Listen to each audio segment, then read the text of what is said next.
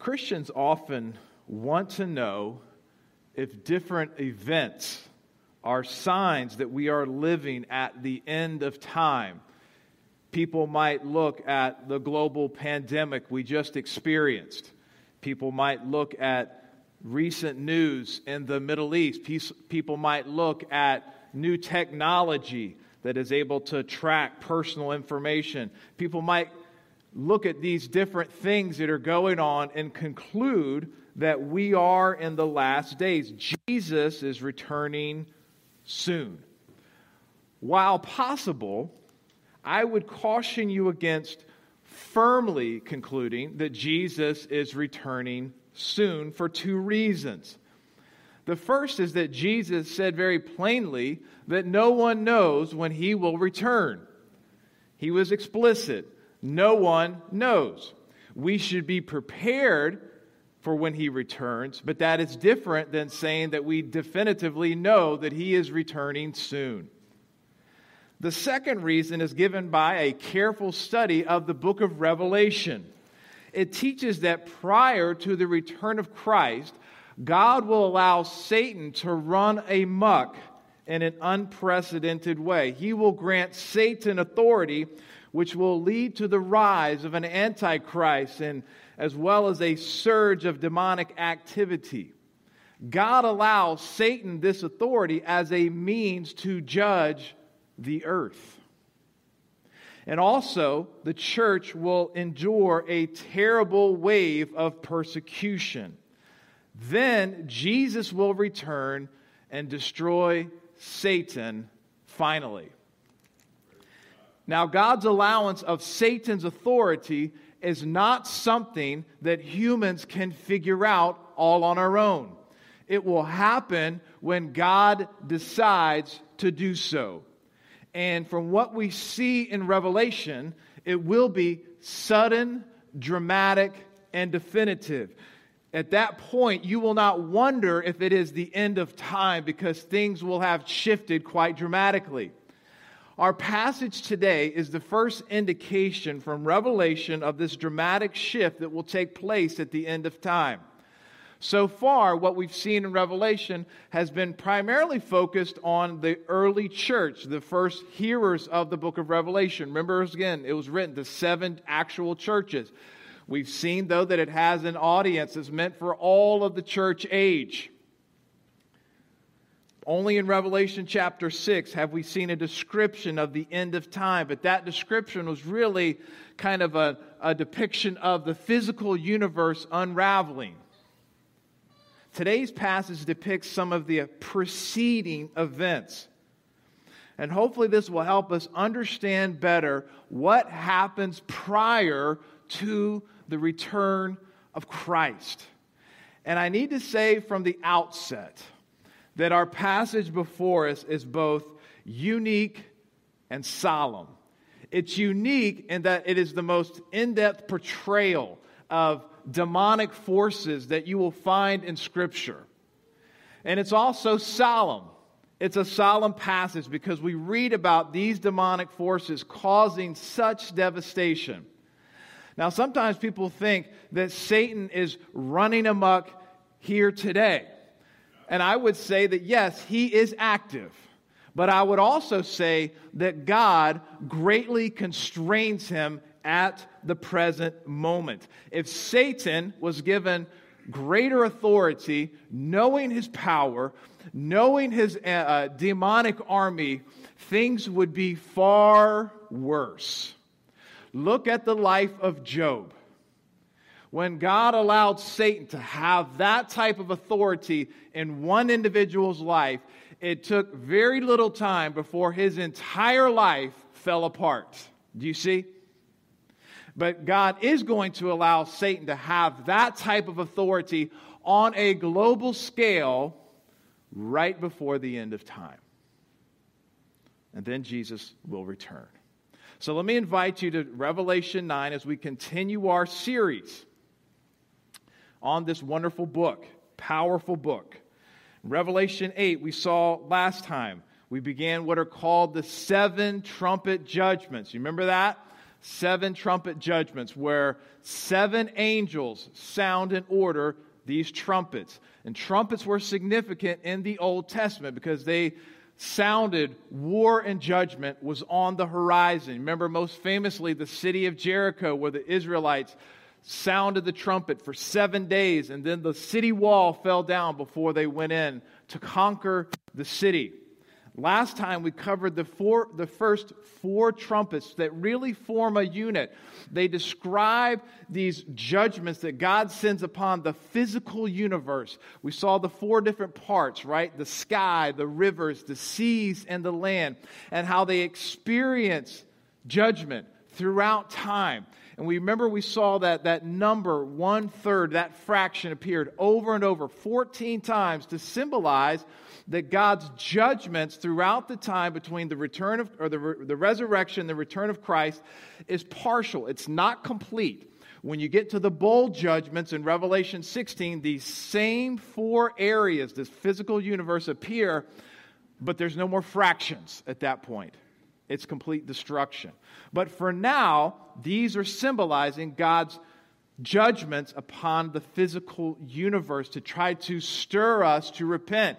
Just look, I think it's safe to say, look at what is going on in our country with the droughts in the west and the floods in the south and so forth. Those, I would say, are part of God's trumpet judgments to wake up and stir people.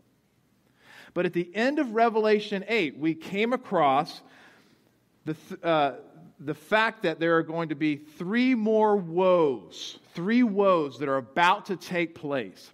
A woe was a word of really serious judgment that's going to happen in the future. So, in other words, the first four trumpets were serious, but now things are going to get much more serious. Does that make sense?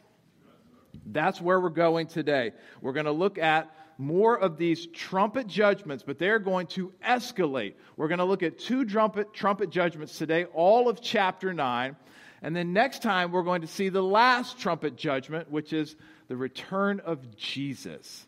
So next week, we're going to cover chapters 10 and 11, which I don't think I've ever covered two chapters before in all of my preaching, but I'm going to do it next week because I think it all fits together.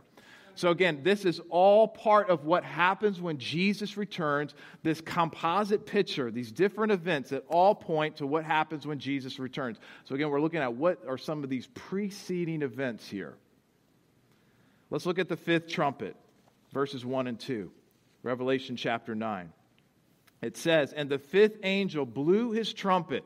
And I saw a star fallen from heaven to earth, and he was given the key to the shaft of the bottomless pit.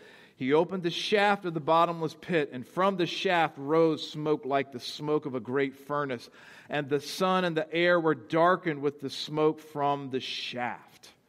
So, to start, John sees this star fallen from heaven to earth.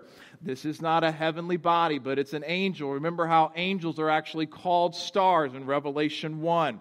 And so, this angel is given the key to the bottomless pit now, in Scripture, the bottomless pit referred to the place where fallen angels were placed, were restrained in some type of capacity.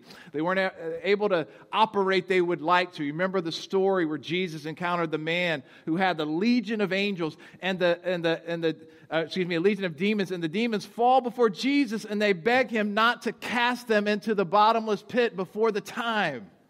They didn't want to be restrained in some capacity right? They knew that they didn't want to go there. But at the end of time, fallen angels, included Satan, will be cast into hell forever. But for now, they're in this bottomless pit. Now, before going on, we need to talk about the identity of the angel that opens the bottomless pit. Some argue that it's Satan. That's certainly possible because we know that he was created good, but that he fell because of his sin. That's possible.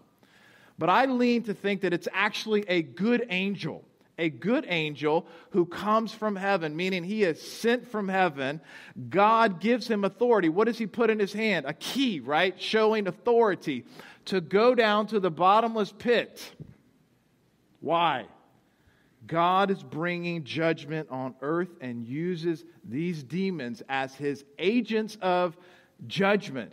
Again, he is giving them more authority than they presently possess for this brief moment before Jesus returns. Let's see what happens next in verses 3 to 6. It says, Then from the smoke came locusts on the earth, and they were given power like the power of scorpions of the earth. They were told not to harm the grass of the earth or any green plant or any tree, but only those people who do not have the seal of God on their foreheads. They were allowed to torment them for five months, but not to kill them. And their torment was like the torment of a scorpion when it stings someone. And in those days, people will seek death and will not find it. They will long to die, but death will flee from them. So, from this bottomless pit come locusts. In case you don't know, here's a picture of a locust.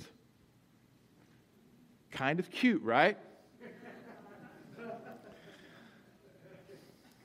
That's not what's going to come out of the bottomless pit. These are not actual locusts. They look nothing like locusts, right? And they don't eat vegetation, which is what locusts eat. These are demons. These are demons. So we're going to see in verse 11, their king is Satan. You say, well, why are they called locusts? Well, in the Old Testament, which again, the Revelation, the book of Revelation constantly builds upon, locusts were agents of judgment that God used. In the, in the book of Exodus, one of the plagues that God sent upon Egypt was what? Locusts to devour the vegetation there. In the book of Joel, when God sent judgment on the nation of Israel, he sent what? A horde of locusts upon them. And you see a lot of the same language from Joel here as well as Revelation.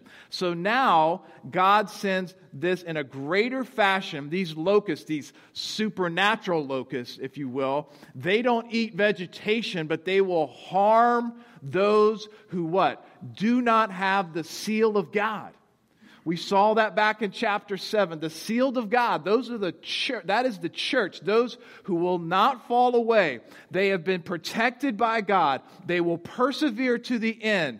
Not that they won't experience affliction, but God has set a seal on them and they will not be lost. God will keep them till the end.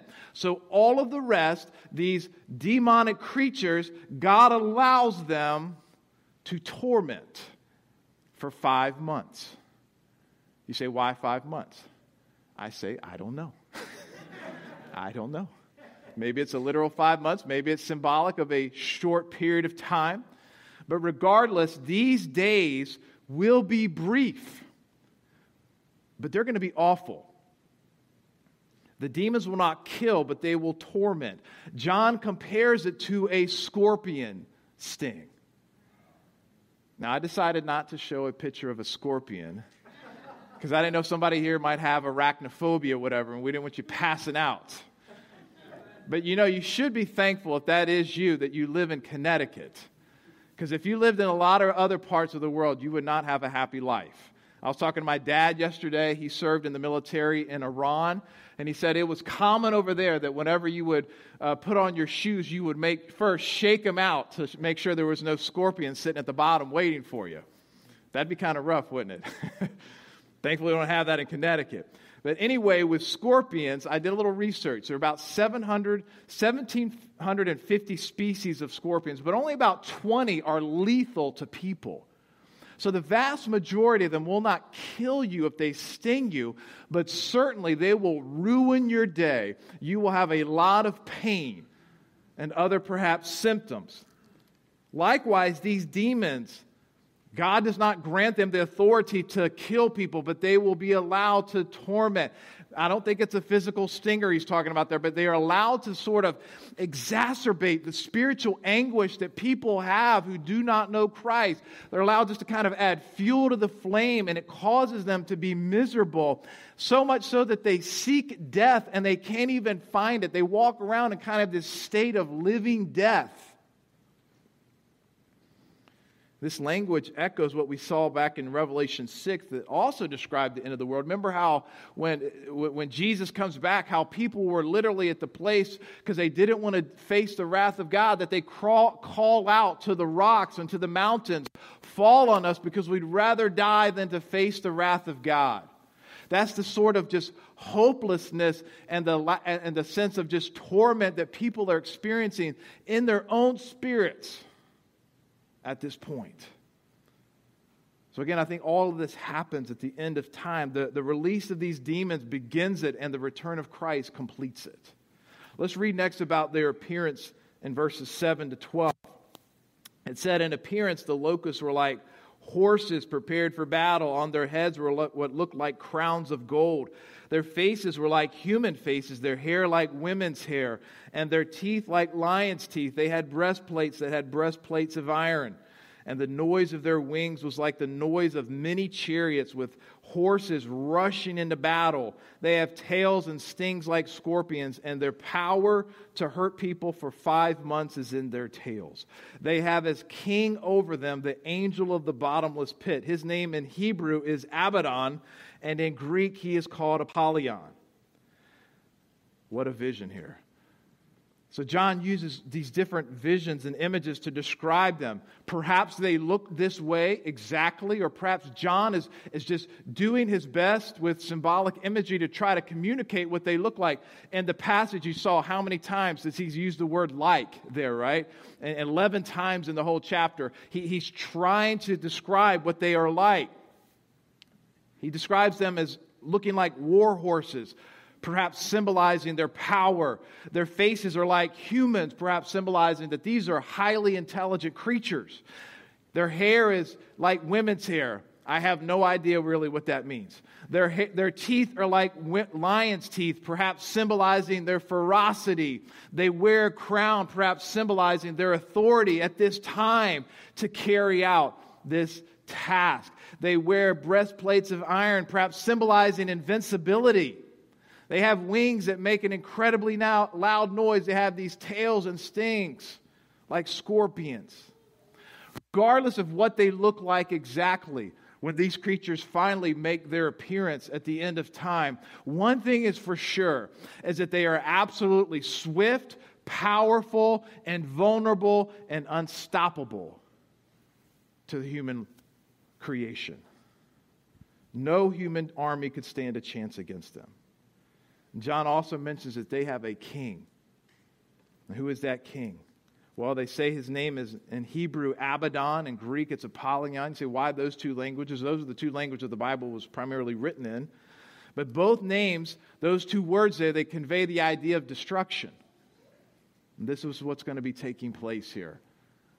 And this king is Satan. This is who is going to be leading this army. So the fifth trumpet closes with this transition. It says, The first woe has passed.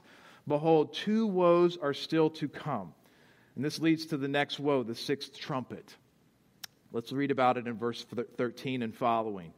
It says, Then the sixth trumpet blew his trumpet, and I heard a voice from the four horns of the golden altar before God, saying to the sixth angel who had the trumpet, Release the four angels who are bound at the great river Euphrates. So the four angels who had been prepared for the hour, the day, the month, and the year were released to kill a third of mankind. The number of mounted troops was twice 10,000 times 10,000. I heard their number. And this is how I saw the horses in my vision and those who rode them. They wore breastplates the color of fire and of sapphire and of sulfur. And the heads of the horses were like lions' heads, and fire and smoke and sulfur came out of their mouths. By these three plagues, a third of mankind was killed, by the fire and smoke and sulfur coming out of their mouths. For the power of the horses is in their mouths and in their tails, for their tails are like serpents with heads, and by means of them they wound. So this sixth angel blows his trumpet, and a voice speaks. And since that voice commands the angel, I would say that that voice is probably the voice of Christ. And he tells this sixth angel to release the four angels who were bound at the great river Euphrates. There's a whole lot going on with that sentence right there. So, to start, the four angels. those are probably demonic angels. Because when you look at Uh, scripture, you never see where good angels are bound, but you do see where demonic angels are bound. In Jesus' ministry, he alluded to binding Satan so that he could plunder him and release people from his captivity. In Revelation 20, it talks about Satan being bound. So I don't think these are good angels. These are demonic beings that have been bound, except now at this time, they are being released. And what they instantly go do is they mobilize this massive demonic army. It said there that number, some say it equates to 200 million. 200 million. That might be symbolic, that might be actual, but whatever it is, it is an enormous amount of demons.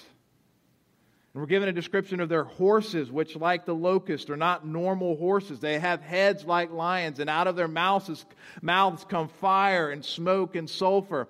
And if that weren't bad enough, they have tails like serpents that wound people. And now we see where they have the authority, whereas in the fifth trumpet they, do not, they did not. They're allowed to take life, a third of humanity. Now it's possible that they're able to kill people directly, or it's possible, as demons like to do, they deceive humans and mobilize humans so that we go about killing each other in warfare or whatever. Now, you might be saying, what's, the, what's going on with the Euphrates River? Why is that mentioned? Well, this river formed the eastern boundary to the promised land. And whenever nations would come and invade Israel, they would cross over the Euphrates River like Babylon and Assyria and so forth. I think John is taking that imagery, he's using it symbolically to describe this demonic army that not only attacks uh, humanity in general, but here at the end will also launch an attack, a huge, enormous wave of persecution against the people of God.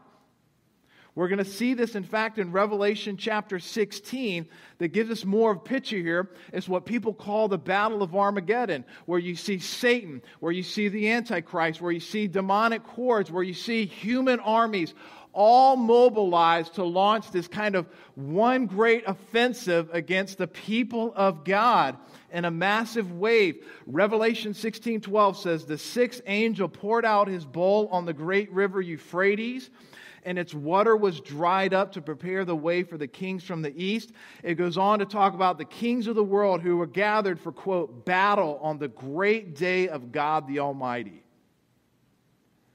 So, this demonic army is able to deceive and to mobilize the, the, the nations of the world to engage in this battle. But when they do, they are destroyed by the return of Christ utterly remarkable. All of Satan's armies, all the armies of the world. And when Jesus returns, he destroys them like that. It's interesting in Revelation 6 17, which also talked about the end of the world, it called it the great day of their wrath, speaking of Christ and God. The great day of their wrath. There in Revelation 6, 16, 16 7, uh, it's, it, call, it is called the battle of the great day of God the Almighty. It's not a great day for Satan, it's a great day for God as he stands victorious, finally defeating Satan and his foes. Again, I think that's all speaking of one great event that's going to be coming about. And we're going to see this again and again in the book of Revelation, these different snapshots pointing to what take what takes place when Christ returns.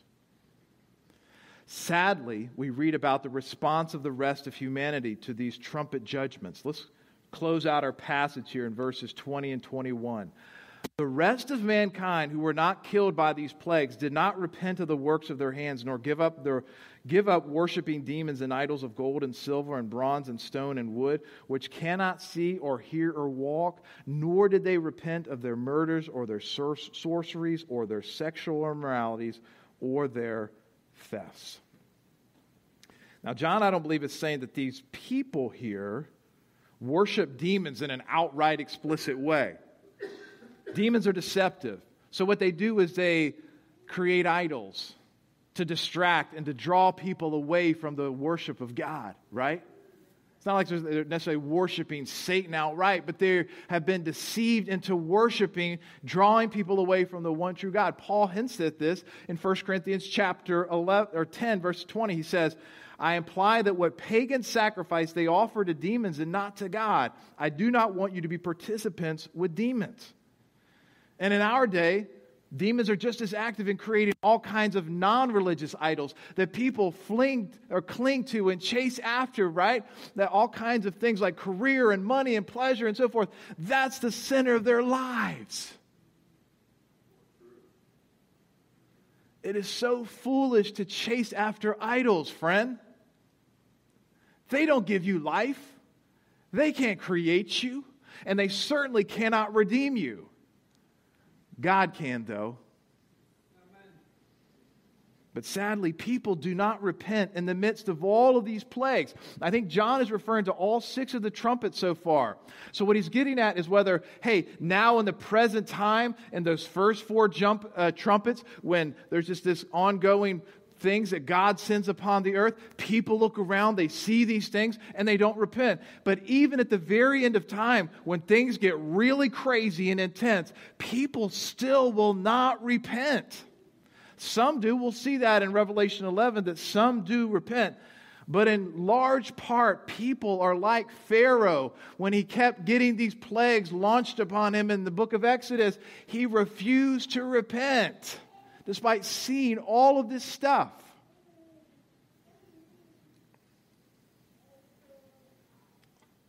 People have a remarkable capacity to harden themselves, don't they? Whether it's through indifference or just outright rejection. They always have an excuse. I'm too busy, right? I'm too busy to think about these things or God's not really like that. God wouldn't be that way. Or, you know what, I'm pretty sure I get another chance. I'm going to come back around and maybe I'll get it right then. So they put it off. Put it off. Always saying there's another time, another occasion. I don't want to repent. I don't want to get right with God today. Are you right with God today? I read this past week about a man named Harry Truman, not the president, but another gentleman. He lived in the state of Washington. Let me fill you in a little bit more about Harry Truman. In 1980, Mount St. Helens gave clear indications that it was about to erupt. One expert said the chances of a major eruption was, was nearly 100%. Well, Truman lived at the foot of the mountain. And in fact, he lived in the pathway of the most likely flow of lava that was going to come from Mount St. Helens. Despite evacuation orders, pleased by his family, Truman refused to live. In fact, he actually kind of attained a, a celebrity status for a little while. He would not flee the destruction that was about to happen to him. On May 17th, officials tried one last time to get him to leave his place. He refused. On May 18th, the volcano erupted.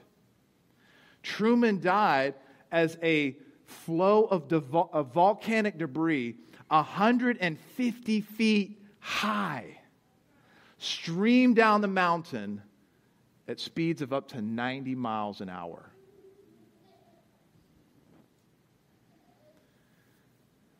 Let me encourage you today not to harden your heart, but to take seriously the warnings of Scripture. God is sending judgments now, and one day things will get worse. Do not harden your heart if God is speaking to you today.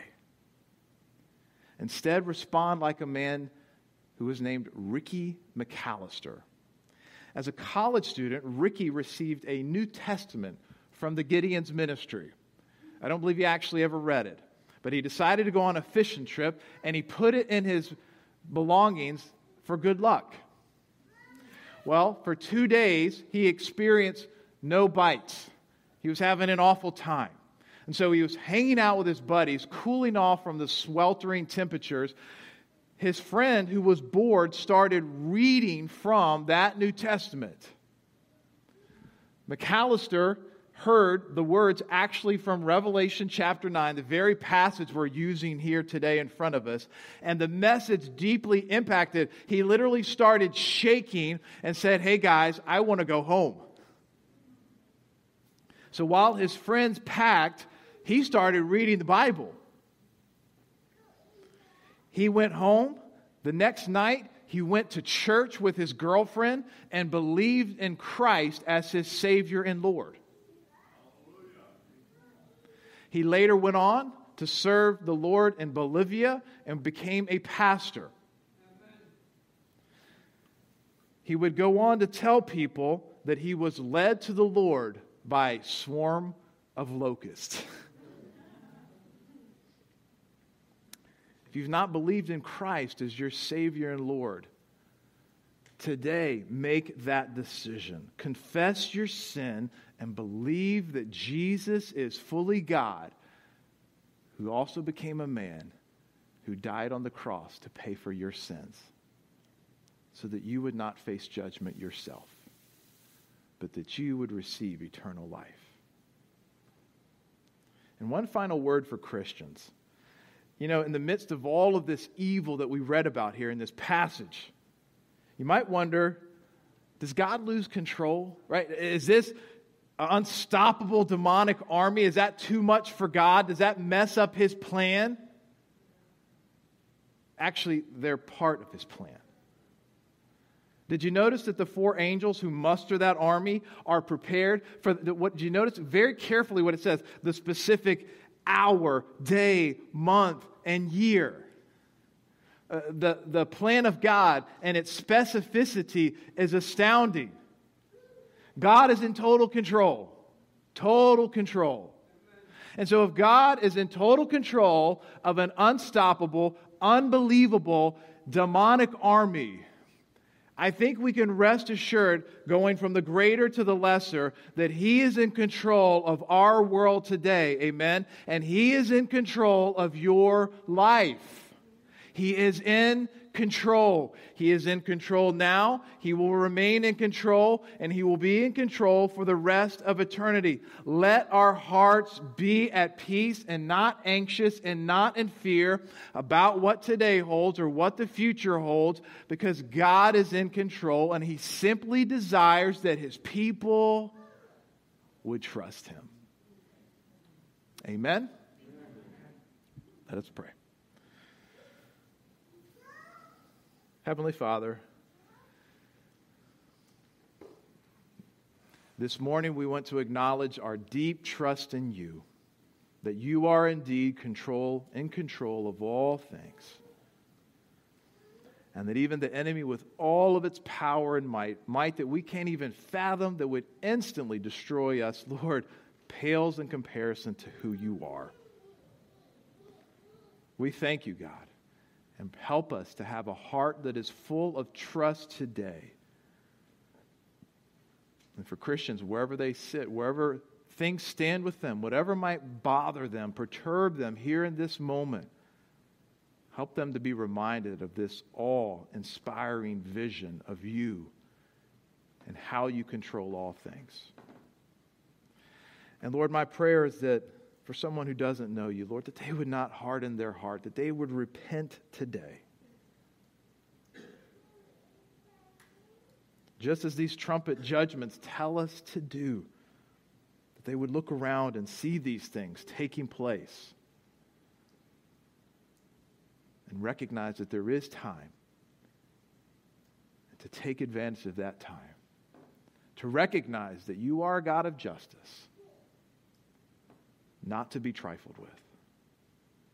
But you're also a God of infinite mercy and love who has made a way of salvation through Jesus Christ, and as we said earlier, through Him alone. I pray that they would call upon the name of Jesus and be unashamed of that name, to declare his name, that I am a follower of Christ and I'm giving my whole being to him. He is my Lord, he is my Savior, and I will follow him all of my days. Lord, we pray that you would open hearts to receive you today and to follow you. We love you and we thank you. We ask all of this in Jesus' name. And all God's people said, Amen. Amen. Amen.